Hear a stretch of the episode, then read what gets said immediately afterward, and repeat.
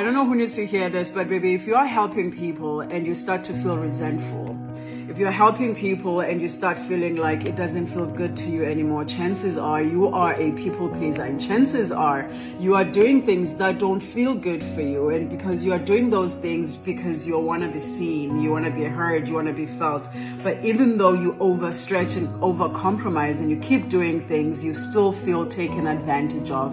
You still feel taken for granted. And that is why you are resentful.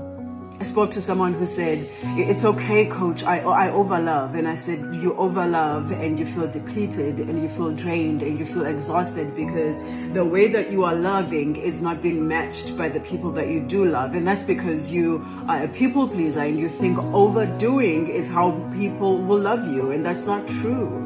That's not true. People who genuinely love you will love you even when you have nothing to offer. People who genuinely love you will want to hold you up with that love and kindness and will take care of you with as much energy and grace as you take care of them. So you feel resentful because your energy is not being matched. But you don't stop because you're a people pleaser. You don't stop because that's where you feel some resemblance of love and validation and acceptance when you are overdoing, when you are overstretching. How do we overcome this? How do we stop? We stop by loving ourselves first.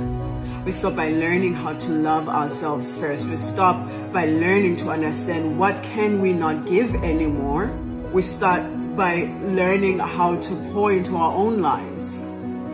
We set boundaries, we say no, we speak up for ourselves, we say I can do this much and no further than that. And here's the word that you guys love and hate, we live with the guilt. We live with the guilt. That's how we stop.